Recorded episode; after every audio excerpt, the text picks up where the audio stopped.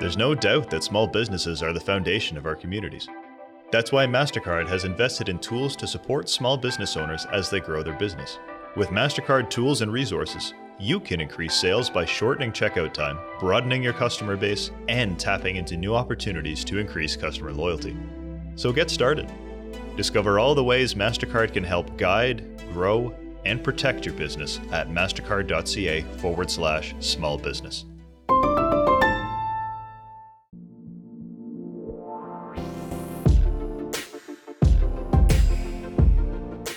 At Scotiabank, we know how important thriving businesses are for the strength of our economy. Our team of experienced advisors across the country can provide you with tailored advice, leading products, and valuable resources to help achieve all your financial goals.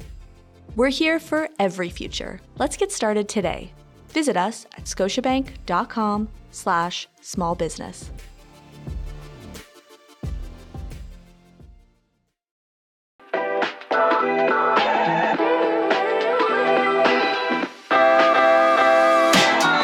Welcome to the Startup Canada podcast, where we talk to Canada's most innovative and entrepreneurial leaders and changemakers.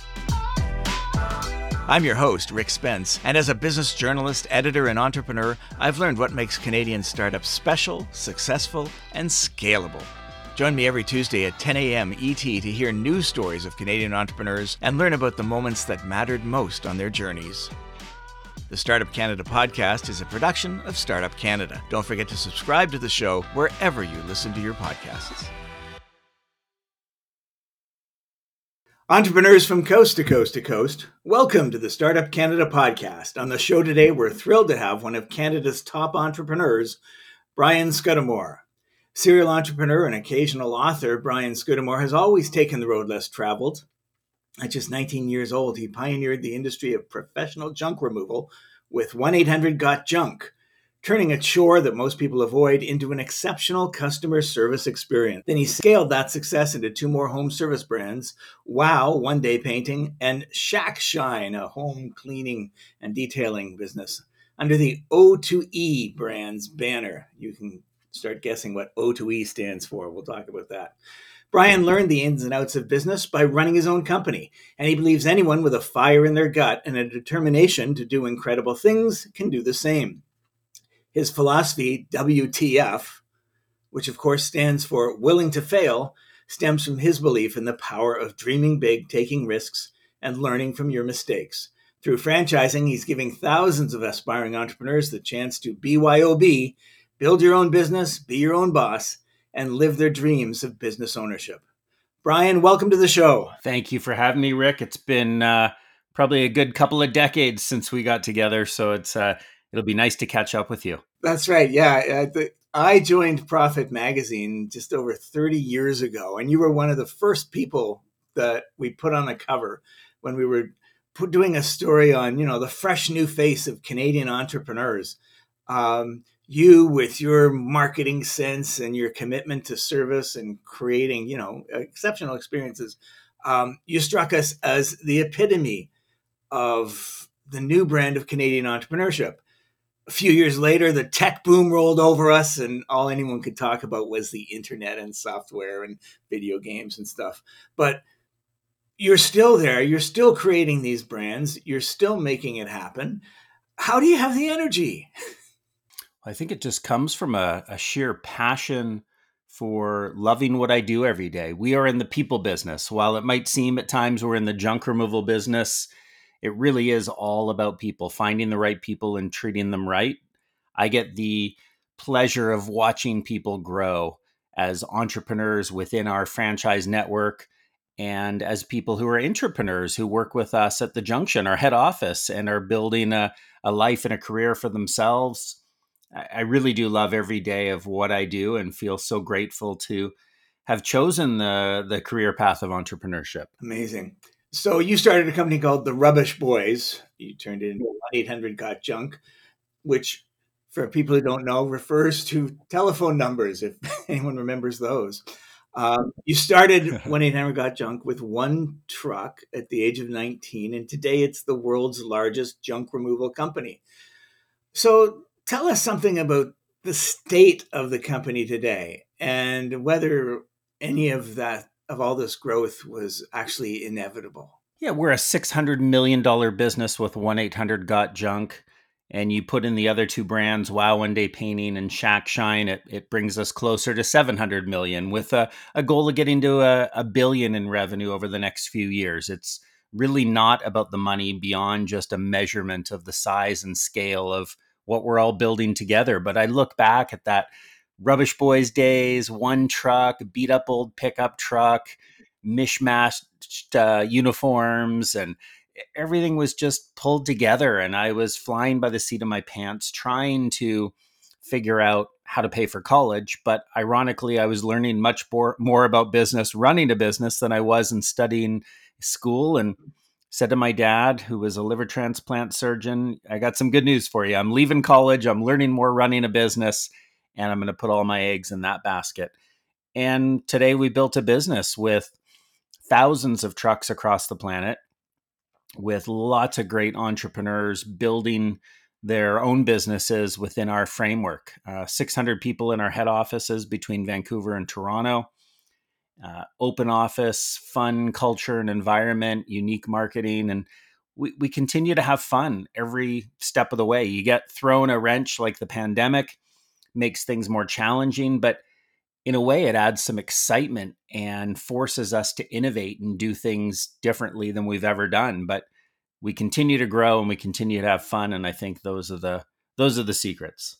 Why do you think one eight hundred got junk broke through. I mean, this is a service business.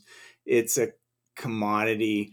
Um, it's something you know a lot of people could do for themselves. Yet you built a brand around it that just keeps growing and growing.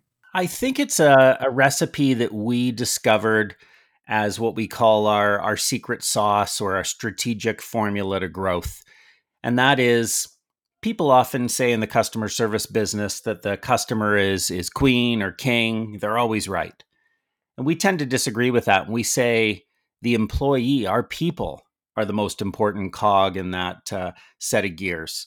So we look at our people, and our, our strategic model of growth is take care of our people, and they will take care of the customer. If we take care of the customer, the customer will take care of our growth of profits, reputation, brand, and so on. And so, by putting our people first, by finding the right people and treating them right, by determining how do we best help people achieve their own dreams, again, as an entrepreneur or as an entrepreneur, that's been what's made this work. So, it's a customer service business, but it's all about people. And it's been special. You know, businesses I realized can be a way to do good in the world you help somebody grow a business or, or a career, and they're in turn taking care of their family, doing charitable work in their community, you can have a massive impact starting a business and it can be a real force for good. And and what does, you know, taking care of your people mean? What did you actually do for them? How did you ensure that they felt valued and motivated? We listen to them. We find out what's important to them early days, we were giving more paid vacation than any other company I would set my sights on. We would give five weeks paid vacation uh, to every employee. And that was something that helped them work hard, but also play hard. We have something called 101 life goals where we tune into our employees and we challenge them to come up with a list of up to 101 things that they want to accomplish in their life their bucket list, if you will, their dreams and goals and aspirations that others in the business can help cheerlead them towards. So we've taken this perspective, I think, that business again can be a force for good. What's something that someone wants to do and accomplish in their life that will make the world a better place that the business can help someone accomplish? It might be something very selfish, it might be something for the greater good of their community but what is it that the the business can do to help? And putting our focus on people has been has been incredibly important. Now that was born out of when you you gave my uh, lovely intro there which you talked about wtf being willing to fail. And i think one of my biggest failures was five years into the business i had the wrong people and they say one bad apple spoils the whole bunch. I had 11 employees but probably nine bad apples and i sat down one day and said hey, this isn't working for me. I'm not having fun anymore. And the conversation went something like this I'm sorry. I'm sorry that I've let you down as a leader and might not have found the right people, or I certainly didn't treat you right. And I made a bold decision to get rid of my entire team of 11 and start again. And that's when I learned that a company is all about people and the right people for you as a leader. I needed to be surrounded by optimists, by people that believed in my vision and wanted to follow where I was hoping to take things. And I needed people that saw this as bigger than just a job. And that change was hard, going from five trucks down to just one and having to rebuild an entire company. But it proved in the long term, we wouldn't be where we are today in the hundreds of millions of dollars if we hadn't made that, or I hadn't made that tough rip off the band aid decision back in uh, the mid 90s. Did any of those people swear eternal revenge against you? I, I, thought they would. It, it's interesting. I think they they understood, and I think it started with my ability to say I was sorry, and I took ownership. I said, "Hey, this isn't about me or about you. This is this is me having not found the right people for my business at the right time." And firing eleven people who are mostly larger than you in size and uh, in one sitting is a scary thing to do but it's interesting. I think i i left them their dignity i paid the severance and i i apologized and did the best i could and years later i had a couple of uh, a couple of the group come back and actually say hello and they talk about their days and what they learned and how much fun they had and even though it wasn't the perfect pit, uh, perfect fit, they were still left with a uh, a reasonably positive vibe, and they were excited about the success that we did end up achieving. That's really cool. What did you do differently then as you rebuilt the team? Got very, very careful with our hiring.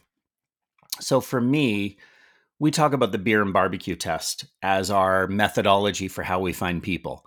First of all, would we have a beer with this person that we're interviewing? It's asking ourselves the question: Would we sit down and have a coffee with them, or or a beer? Would we do we find them interesting and interested? Do they have a shared common passion? And is there some chemistry there?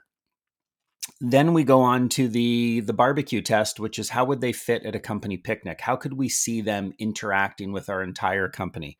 We're not looking for people to be just like us, quite the opposite. We want diversity of opinions, challenges, backgrounds. We want people to speak up. We want people to add to our culture.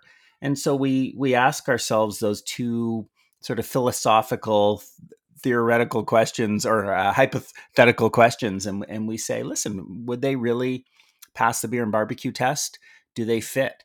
And by us being careful assessing that fit or that add to the culture, we we make fewer mistakes. Do we still make them? Of course. We don't have a crystal ball. We can't really predict the future with the people we're bringing in and sometimes uh, we again make the wrong choices but we're slower much slower to hire and we're much quicker to fire. We're not ruthless. We take our time. We make sure someone's got a performance review plan and that we assess their goals and dreams and look at the fit but when we've made a mistake we deal with it more quickly if we know that we can't um, help that person. And we get people leaving our companies sometimes that will come back and say, Thank you. Thank you for freeing up my future to a place that was a better fit for me. We know that people will come and go, but we really preserve that culture within our business to make sure that it's um, it, it's shaped and continues to evolve in the way that is best for the business, our people, and the customer. It's funny, right about the time that you did that, I had to do that at the job I had at the time as editor of Profit magazine when the advertising market just dropped entirely, and I had uh, four editorial staff, and I had to lay off three of them. Yeah. And uh, and uh, yeah, I'd like to think I did it almost as well as you. And mm. we all got together a couple years ago, just before COVID hit, and had a beer and had a great time. First time we were all mm. together in nearly 30 years. So yeah, it can happen. And that's that and, and and that's great. Yeah, it's never easy and it's and it's but it's a part of a leader's role because things will grow and they will shrink. I mean, look at the tech world right now. All these people were scooping up hundreds and thousands of employees from other businesses and paying them double and giving them stock options and and then a lot of those people who were the last in are now the first out. They're being let go. So there are these tides that go in and out in the employment world and we have to make tough decisions but it, it's still part of business. You you don't know when the growth will stop or when it will slow or when it'll start going backwards and you have to make tough decisions. But it, it, the outcome i think is just what you described. If you can get together years later and the four of you can have a beer together and still smile and respect each other it's amazing yeah absolutely and i love what you say about you know things will grow and they will shrink i mean we've we've lost a lot of the confidence in in cyclicality but now we've seen peloton lay people off we've seen uh, uh, uh, Netflix lay people off. You know, two of the great growth stories of the past sure. decade. Um, so, it, so it does happen, and uh, that idea that everything's got to grow, grow, grow. I think a lot of entrepreneurs are obsessed by that, but it's good to remember that no, sometimes there are seasonal fluctuations. Yeah, and, and Rick, you you know, you asked me what what keeps me going. Why do I still enjoy what I do? Robert Herjavec, who I, I know you would have profiled in uh, Profit Magazine. Um, right, he and I, the original Dragons. Yeah, he and I have gotten to know each other over the years, and I remember I was interviewing him uh, during the pandemic, and I said, "How do you? What's your advice for entrepreneurs weathering these storms of growth and things shrink and so on?" And he said, "Brian, we have to remember as entrepreneurs, we get to do this." like what a privilege to be able to deal with these challenges and opportunities and to me it's that resonated and it's like a roller coaster i'm the kind of guy on a roller coaster that whether i'm going uphill or down i've got my hands up and a big smile on my face and that's the same in business. While no one likes when the business is shrinking it's still how you do it and how your people feel about how you've managed the the decline that that really matters because people look at you and they watch every move. And um, i think you've got to respect your leadership within your business and say you know what? Hard times but they did it right and uh, it's important so yeah we we get to do this like how exciting is that and so it's remembering that and to me when i go okay here comes a road bump you know not a, not the end of the world what's our opportunity to handle that uh, bump in the road with grace and and um, do the best we can. That's really beautiful. Now you have a business that is very oriented to franchising now. How many of your operations are franchised as opposed to company owned? Well, pretty much everything is franchised. So we've got across the three brands about 250 franchise owners. Now, we started a business um, just prior to the pandemic called Flywheel, which was really just an internal company that would buy back some franchises that might be struggling, that might have entrepreneurs who are done and want to exit, they've aged out, whatever their uh, their path, their reason for the path changing. And so we've got seven or eight franchises that we've bought back that we run under one managing director. And Brent is out there leading the charge with this. It's almost our own private equity fund, if you will, of just trying to run these businesses, improving them, maybe selling them to a new franchise owner or an existing franchise owner. But it, it's almost exclusively franchised. That's our model. And I learned in the early days when I was still running my own Rubbish Boys or my own 1 800 Got Junk franchise, was someone I had met in franchising said, Brian, you've got to make a choice. Are you a franchisor or are you a corporate run operation? You can't do both, or you can't do both exceptionally well. And I made a choice, and we got out of all of our operations and decided to focus, um, as the advice was given, on just one path. And that's been magical for us. It really has been, it's allowed us to stay focused on what we do best, and that's developing our people. And when you when you say developing people, are you referring to the franchisors or the, the franchisors teams as well? Sorry, franchisees teams as well. I, I think everybody. We've got sort of three audiences. One is our own internal team. We've also got franchise owners, and then we've got franchise owners teams. The one we have the least direct impact on is the teams of our franchise owners. But if we find the right franchise owners for shack shine as an example, we've got a great leader in Toronto, and we can inspire that person and give them the program for them to develop their people, then that's success. So I, I can take a guy like Miles in uh, in Ontario. He's in Toronto, and he's got a technician Matt, and he helped develop Matt to the point that Matt wanted to become an owner, and uh, he helped partner with him, uh, Miles and Matt, own a, another franchise in Ontario. And so, to me, there's this massive um, set of ripples in a good way that you can inspire your people to go on and treat their people the right way. And again, that's where I look at leadership is what an opportunity we have to make a difference in the world. And um, to me, this is how I make my difference. Right. And how do you monitor and ensure that the franchise franchisors are sticking to the franchisees? Are they sticking to the script? Are they continuing to treat people in the you know idealistic way that you set out? Mm-hmm. We have a philosophy called inspect what you expect. So even as a CEO of uh, you know several hundreds of million do- dollars in business, I will several times a year call into our call centers and I will listen to the greeting and talk to the talk to the agent on the other line and book a job and so on. We inspect what we expect and we teach our people to do the same. So we talk to our customers, we talk to our people out in the trucks or in the vans, and we just stay connected to the business to see is what we are promising to the customer or to our people actually being delivered? Is it working? Do we need to innovate and change? And it's that connection that allows us to ensure systems are getting followed. And sometimes it's not that systems aren't getting followed, but are the systems themselves working? I uh, one of my favorite books still to this day, The E Myth Revisited by Michael Gerber. And Michael's in his mid 80s. He's become a good friend. And I remember when I read that book, people don't fail, systems do. Do you have the right systems to hire people, the right training systems, the right operating systems. And for us, inspecting what we expect is so much a part of what we do to continue to ensure that our systems are actually working. Let's just talk about Michael Ker- Gerber and and uh, uh, Herjavec for a minute.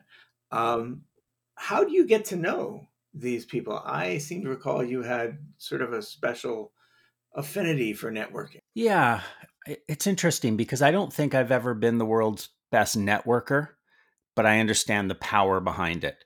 So, as someone who's gone to 14 schools from kindergarten through to university, and the only diploma I have is kindergarten because I didn't finish college, I didn't finish high school, talked my way into college. I still understood the value of learning from others. So I created what I ended up uh, referring to as my own MBA, my mentor board of advisors. And I would reach out and connect with someone. So if I read Michael Gerber's book, as I did, I picked up the phone and tried to reach him. And I tried quite hard for many years to reach him. And I saw him at a conference and connected with him briefly. And he didn't seem to have the time for me, but we ended up over time reconnecting, he ended up falling in love with the way we had executed the systems in his book, and he flew out to visit us at uh, in Vancouver at the Junction, our office, and he said, "Wow, I've never seen anybody e-myth their business quite like you guys have." And so I reach out to people. Robert Herjavec, I sent him an email one day, as you know, we can anyone can send an email to anyone. You know, the power of the internet. It's not hard to figure out someone's email address and I uh, I said, oh, you know, wanted to inquire and see what it would be like having you speak at one of our conferences. And he said, funny you should email me. Robert Herjavec said. He said, I just had a cancellation uh, at our conference. How about this? He goes, if you can get on a plane next week and come speak at ours, I'll speak at yours, and we'll we'll just sort of trade. And uh, wow. uh, when I went out there and spoke, and I asked him, you know, as we got to know each other, I said, "By the way, what's your fee?" and it was interesting to see that his was many many many multiples of mine so i got a great deal but also got a friend out of the deal and uh, it was a lot of fun but it's reaching out and connecting to people and and this is you know some people might be listening and going well you know brian you you've started this business everyone knows 1-800 got junk it's easy to network before anybody had any clue who 1-800 got junk was or certainly who Brian Scudamore might have been, I would still reach out and connect with people and just ask for their advice, their help, their opinions. Uh, Fred DeLuca, the founder of Subway, who's uh, since passed on, he was an incredible mentor. And I approached him before I had a dozen franchises. And I just said, Can I ring you up someday and ask you a couple questions? He goes, Great, here's my card. He goes, I'll tell you what, you know, when I'm in between meetings, driving somewhere, we'll set a time to talk. And he and I had so many phone calls uh, while he was on the road. And uh, he also came to Vancouver to visit our office. He was an incredible mentor. And this was just me asking. So it is a belief that you never know what you'll get unless you'll ask.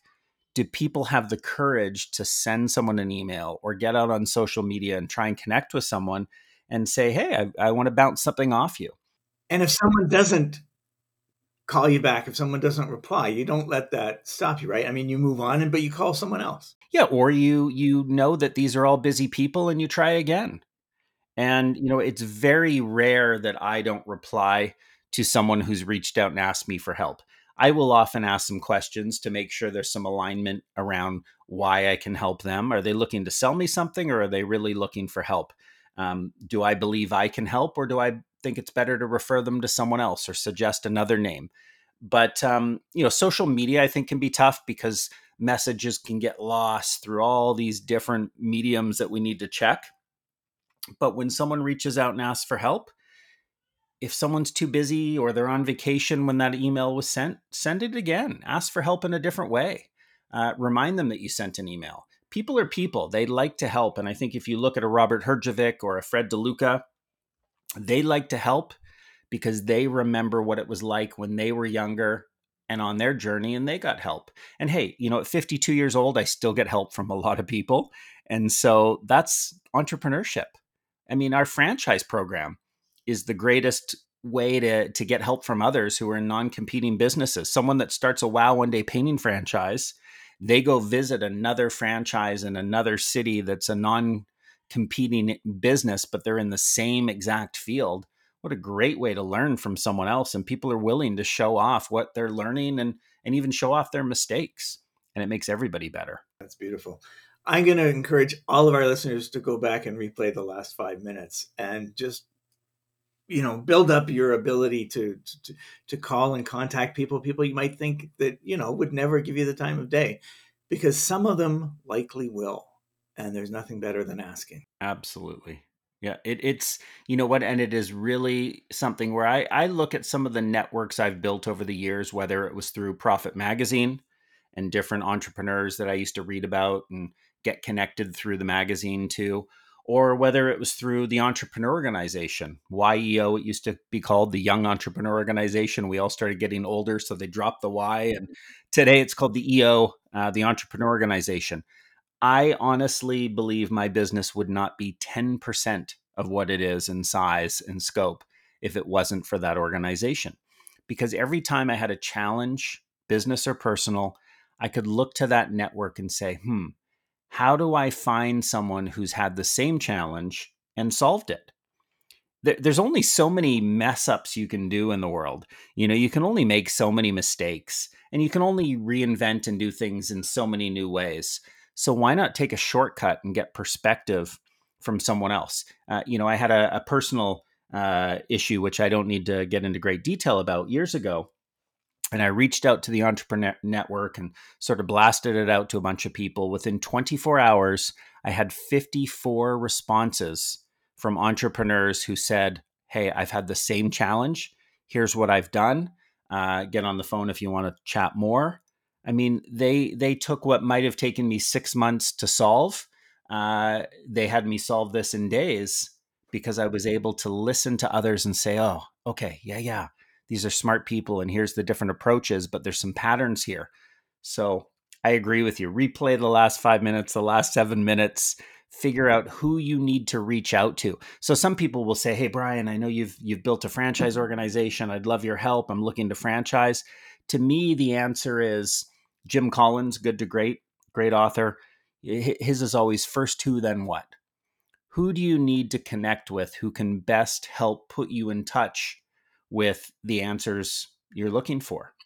and why not take a shortcut? It uh, it's a shortcut to greatness. I'll put you on the spot then. What was the best advice you ever got, and do you remember who it was from? Yeah, Greg Brophy, uh, the late Greg Brophy, incredible mentor. He had created a business called Shred It, which is still thriving today in the mobile shredding world. And I remember asking him, I, I was stuck in between finding uh, my next COO. And I remember talking to him about people. And I said, What's the most important advice you've ever received, Greg? And he said, Never, ever, ever, ever compromise on the quality of the people you bring into your organization.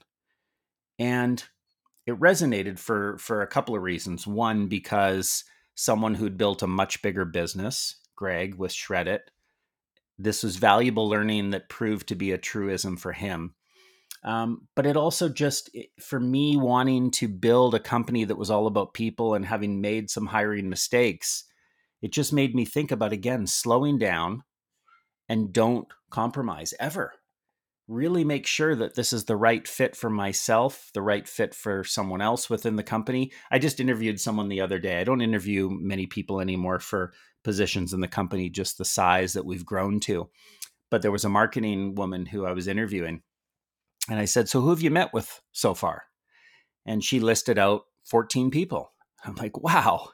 You know, it's it's one of those things sometimes where I just go, that seems insane in a market where it is so challenging to find people who has the patience to go through 14 interviews. But for us, the, we we do that to make sure we don't interview everyone 14 times, but we do have a lot of rigor behind it just to make sure that we're finding the right people and that we're not compromising and that the person being interviewed is also not compromising. We want it to be the best fit for everyone. And our odds, our, our batting average is, is great, Rick, and they usually are. And I, and I was going to ask you, but then you, you brought it up. I mean, right now is probably the hardest time to to find good people, committed people, people who are, you know, are, are responsible and capable and willing to stay. Mm-hmm. One of the hardest mm-hmm. times that I've ever encountered in my career.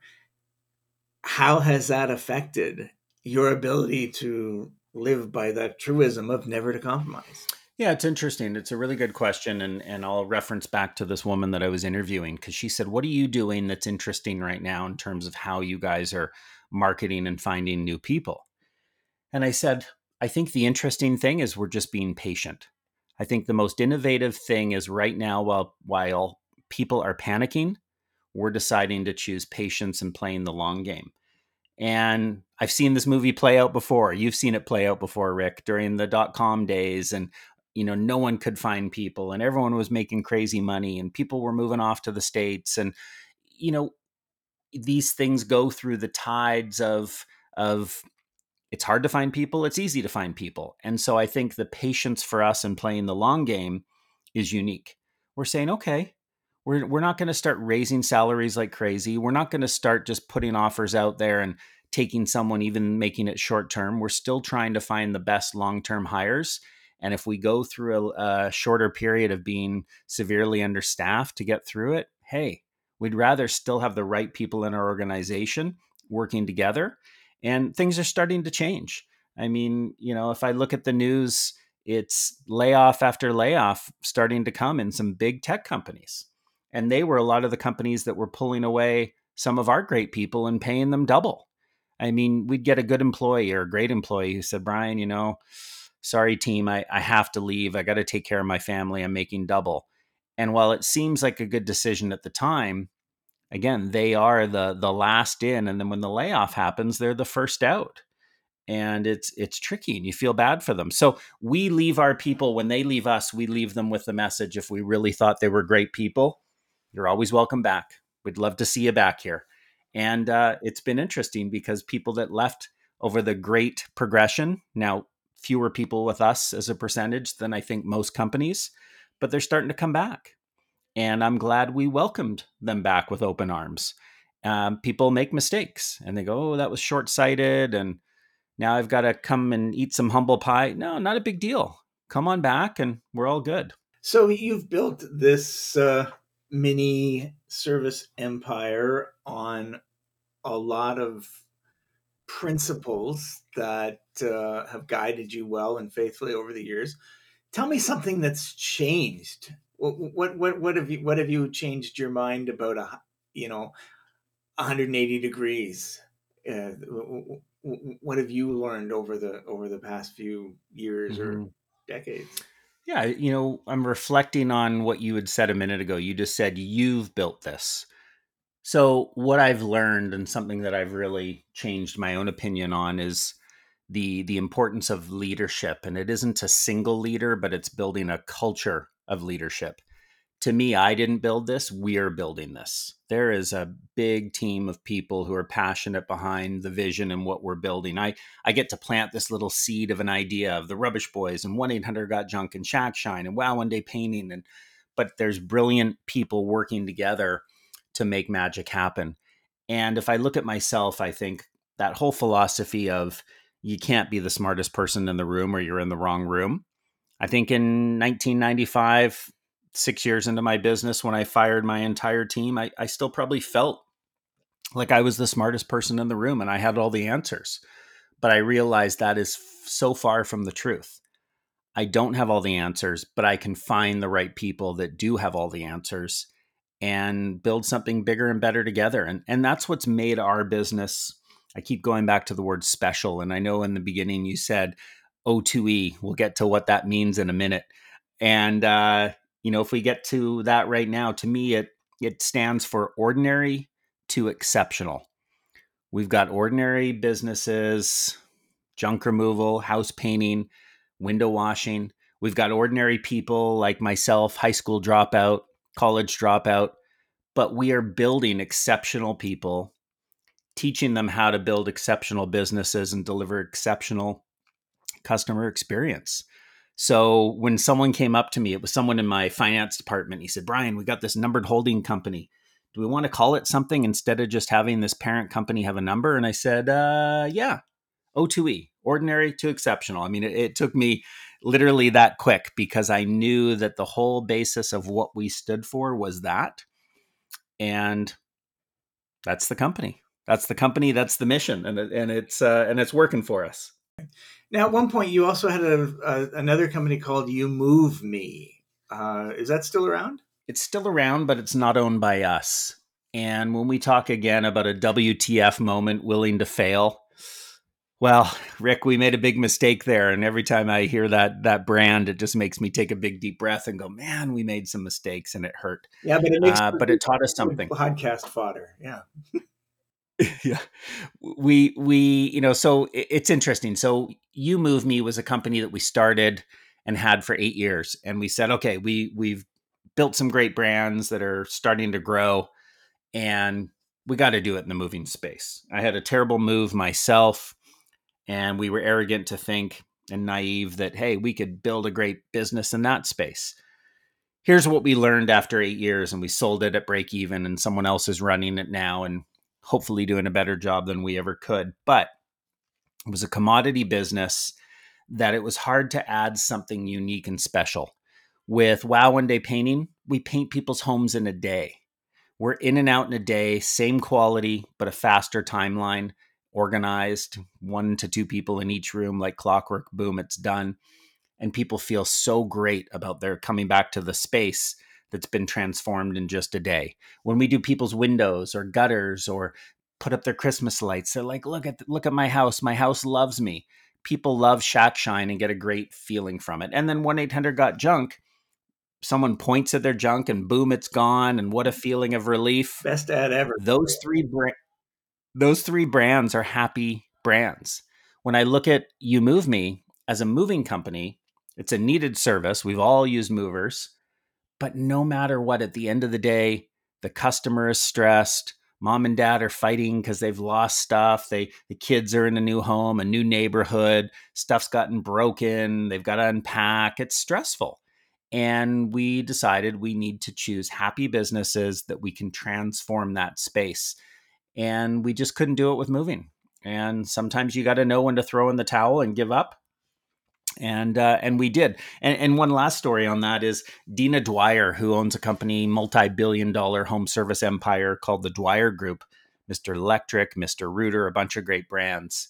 She advised us as a mentor against it. She gave us all the reasons why it wouldn't work.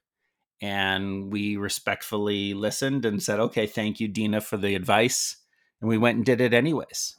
Eight, eight years later, we called her back and we said, Dina, you were right. Oh, you know, and, and we, we realized the learning. So again, sometimes it's also listening to your mentors who are much wiser. And, um, it was a, it was a tough one for us and we, we, we did it. We're out and it taught us what to look for in our next brands as we continue to expand our service offerings. You, you you practically interview yourself. It's perfect because I wanted to find out what what what good came of that experience because one of your uh, uh, one of one of your key teachings is WTF. You had a real WTF moment, willing to fail, um, willing to admit that hey, you know, didn't work out, and and you believe that failure that that embracing failure is is is an important part of business life so so how did you turn that into something good well i think we shared the stories of our failures with the entire company. We said here are the mistakes we've made. Here's what we've learned. I think the the biggest thing was empowering our team to understand and believe that if the leaders in the company are saying they've made a mistake and that's okay maybe we can make mistakes and that's okay. We tell people it's okay to fail. Don't repeat the mistake um, but figure out what you've learned and the more we've had some big failures and we talk about them publicly or internally i think it empowers others to go okay I can make some mistakes. And that's where our business gets better. If you're not willing to make a mistake and try and do something differently, um, you're not innovating, you're not growing, and eventually things fall apart and you die. So make some mistakes, embrace it. Um, and you know, it's a message for our people all the time go screw up. It's okay. And uh, as long as we learn from them.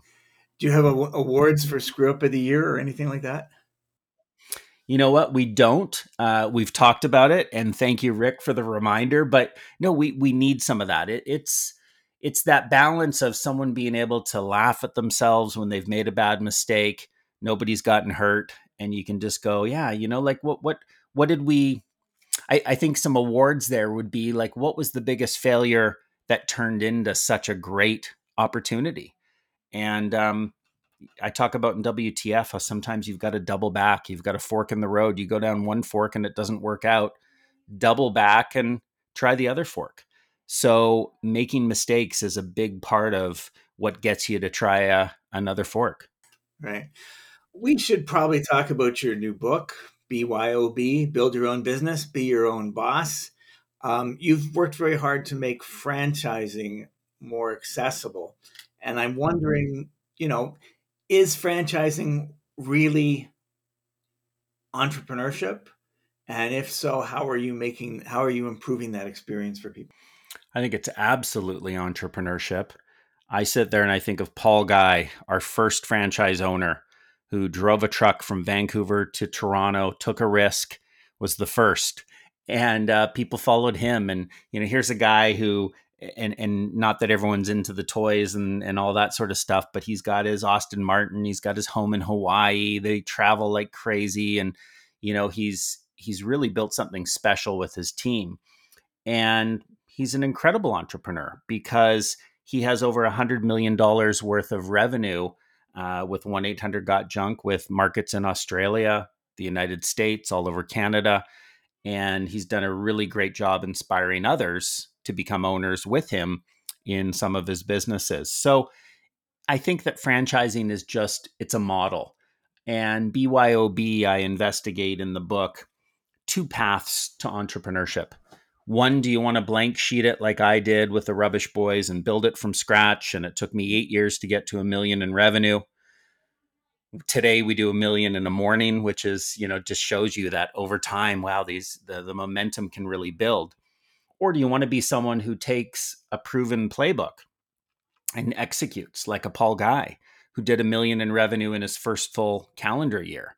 So they're different paths. And I think it depends on someone's personality. And someone I talk about in the book who I recently uh, sat down for a meal with and had a great chat, is Shaquille O'Neal, NBA superstar, DJ, rock star. Like the guy is just unbelievable. And what I love about him is when I interview him, did you email him too? Uh, you know what? I I sent a note to his team and said we'd love to have him speak. This was during the pandemic, and thought people are more accessible. Can we have him speak at our conference? And we heard back, and he said sure. You know, he's like I'm at home anyways, and uh, so he spoke. And and when I interviewed him at the conference, Rick, what I loved is I said, Why have you chosen franchising? I didn't even realize he was really the franchise king with half a billion dollars worth of wealth across his suite of businesses. And he said, Brian, it's it's the same as basketball, as sports. It's all about leadership. You find the right people, you put them in the right positions, you coach them, encourage them, develop them. He goes, I look at businesses and I go, What's the playbook? I don't want to reinvent the space. I just want a proven playbook that I can put the right people in, lead them to execute, and off they go. And I just thought that was brilliant. And so I got to know Shaq a little bit, wrote about him in the book. And I wrote about him as someone who was able to take a simple model and add a level of uh, glamour and sexiness to it, if you will. I mean, franchising, you know, doesn't appeal to everybody because they think, oh, is that really being an entrepreneur? Hey, if Shaq can do it, you know, I would never have done it because I need to invent things from scratch. If I bake or cook a dish, I, I go to Google and get some inspiration, but I do it all myself from scratch and it might not be good. And then I reinvent and I tweak. Other people want just a five star Italian recipe and off they go and they make it right the first time. So I think it's the difference between do you start from scratch? Do you follow a playbook? I think they're both absolutely valid in that you're building teams and leading people. And building a life for yourself and others. And you also have this business called Shack Shine. Now, did he ask for a piece of that since you were using his name? Uh, well, he's he's certainly interested in looking at franchises. Uh, you know, I mean, the the Shack that we're using is S H A C K, uh, Shack Shine. You know, it, it's sort of a play on on the sort of tongue. Still works, man. Still works. Yeah, it works. No, it works for sure. So, who knows where that will lead? But um, there could be some magic hidden there.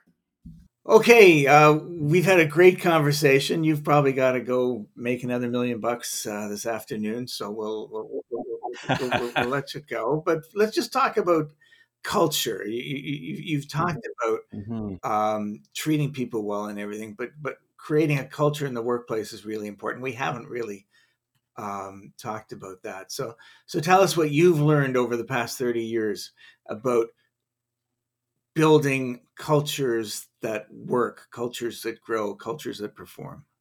Mm-hmm. Well, it's similar to the beer and barbecue test. While we haven't talked about it, we sort of did in the sense that if you are having a house party, um, I remember my days of you know going from house party to house party on a weekend, and then you find one, you're just like, this is unbelievable. You can just tell the moment you walk in the door that it's a great party, and why? It's about the people at the party. And so we look at our business and we say, how do we continue to bring the right people to the party? People that take our business seriously, but not themselves, people that are willing to have fun, people willing to make mistakes.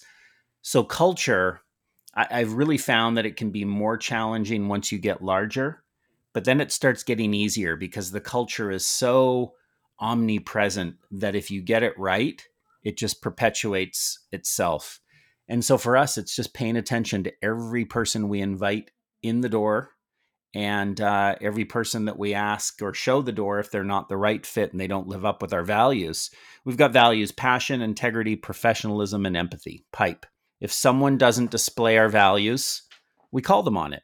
If I don't display the values, my people call me on it. And so it's that cultural cornerstone that's all tied around our values Jim Collins, again, great author, would say, doesn't matter what your values are, it's that you have them and you stay true to them. And so people come and go through the business based on uh, their fit with values, with our values. And when it works, that's culture. And it keeps getting better as long as we're getting more consistent. And finally, Brian, I've always admired the way you you put such thought into what you do and then you turn it into a thing. You give it a name like pipe or BYOB or WTF. You create a, a, you create brands on processes. Mm-hmm. Uh, and I'm just wondering where that came from and how important that's been to you. I think it probably comes from, it's a good question, actually, and one I've never been asked, believe it or not. I think it comes from my ADD nature. I have a hard time staying focused. I mean, just look at 14 schools, right? I find that if I can make something memorable, people are less likely to forget it. So, WTF, what an easy way to remember that it's important to fail. And so I've tried to brand things to distill them down to their core, to make them simple, to make them easy, easy to understand. And, and beer and barbecue is just that. I can't stand interviewing because I'm the guy that in the first five minutes, if I'm not careful, I go, Oh, I love this person. They're great. Let's hire them. And so, at least if I've got to check a litmus test of sorts to say, do they pass the beer test? Do they pass the barbecue test and what those mean? And so we've simplified interviewing for our entire company. And we simplify vision with here's the painted picture. What does that future look like? And so it's interesting. I haven't really thought about it before. And uh, that's my answer, and I'm sticking to it. Well, thank you so much for sharing all these insights and you know the various idiosyncrasies in your genetic makeup right. that, that that that that that made them work for you, and that's really interesting. And I think so many entrepreneurs have that uh, same ad- addictive tendency that, that uh, sometimes they even have a, a, a, an, an, attention deficit.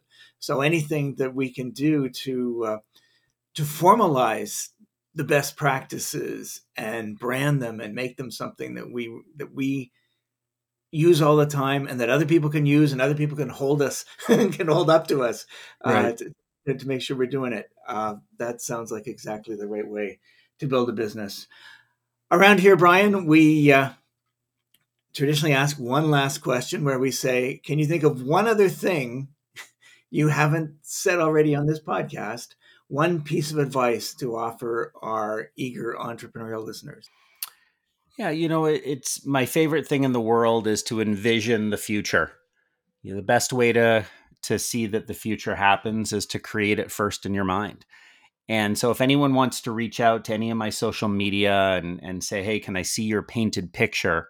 Um, we have this process that we're happy to share with people that we think is a bit of a gift that's worked for us is what does that one page future look like for us? And how does somebody create their own for their own personal life or for their business? How do you get out there and develop a future that you can then recruit a team uh, behind to help shape and um, if you don't know where you're going any road will take you there says alice in wonderland and i believe that so get clear on the path get clear on your painted picture and um, yeah, if anyone wants to reach out, happy to send them a, an article and a, a, bit of a framework of how we've created ours. I, it's uh, something I always love to share. I would ask you to give us your email address, but no, we'll make them work for it. They'll have to find it just like you had to find Robert Hurd. Yeah, or you know what, social social media is perfect. If somebody goes to at Brian Scudamore on any of my, you know, the Facebook and uh, Instagram. I'm not on TikTok yet. Got to work on that one, but LinkedIn, whatever it might be. Tell me you want to see our painted picture. Happy to send it. And uh, if someone's got a question on anything, always happy to to try and engage and help. You have great 30 second sound bites. I think you'd be a hit on TikTok. there you go. Rick Spence says, get on TikTok. All right. Brian Scudamore, the founder and CEO of 1 800 Got Junk and other service businesses that bring a smile to people's faces. Thank you so much for sharing these stories with us. And thank you for what you've done to build Canada and build our entrepreneurship community. You've been a role model for years and you share all your learnings, you share the the, the, the, the, the visions that you have and the techniques that you develop. And I admire that. And it's one of the reasons why I love entrepreneurship is that we all know that by helping each other, we strengthen the whole network. Well, amazing. It's been an awesome hour together, and I sure loved catching up with you and having a virtual coffee with you. But thank you, Rick. It's been awesome. All right. Stay young and hungry, my friend. I will. I will. Thanks a lot.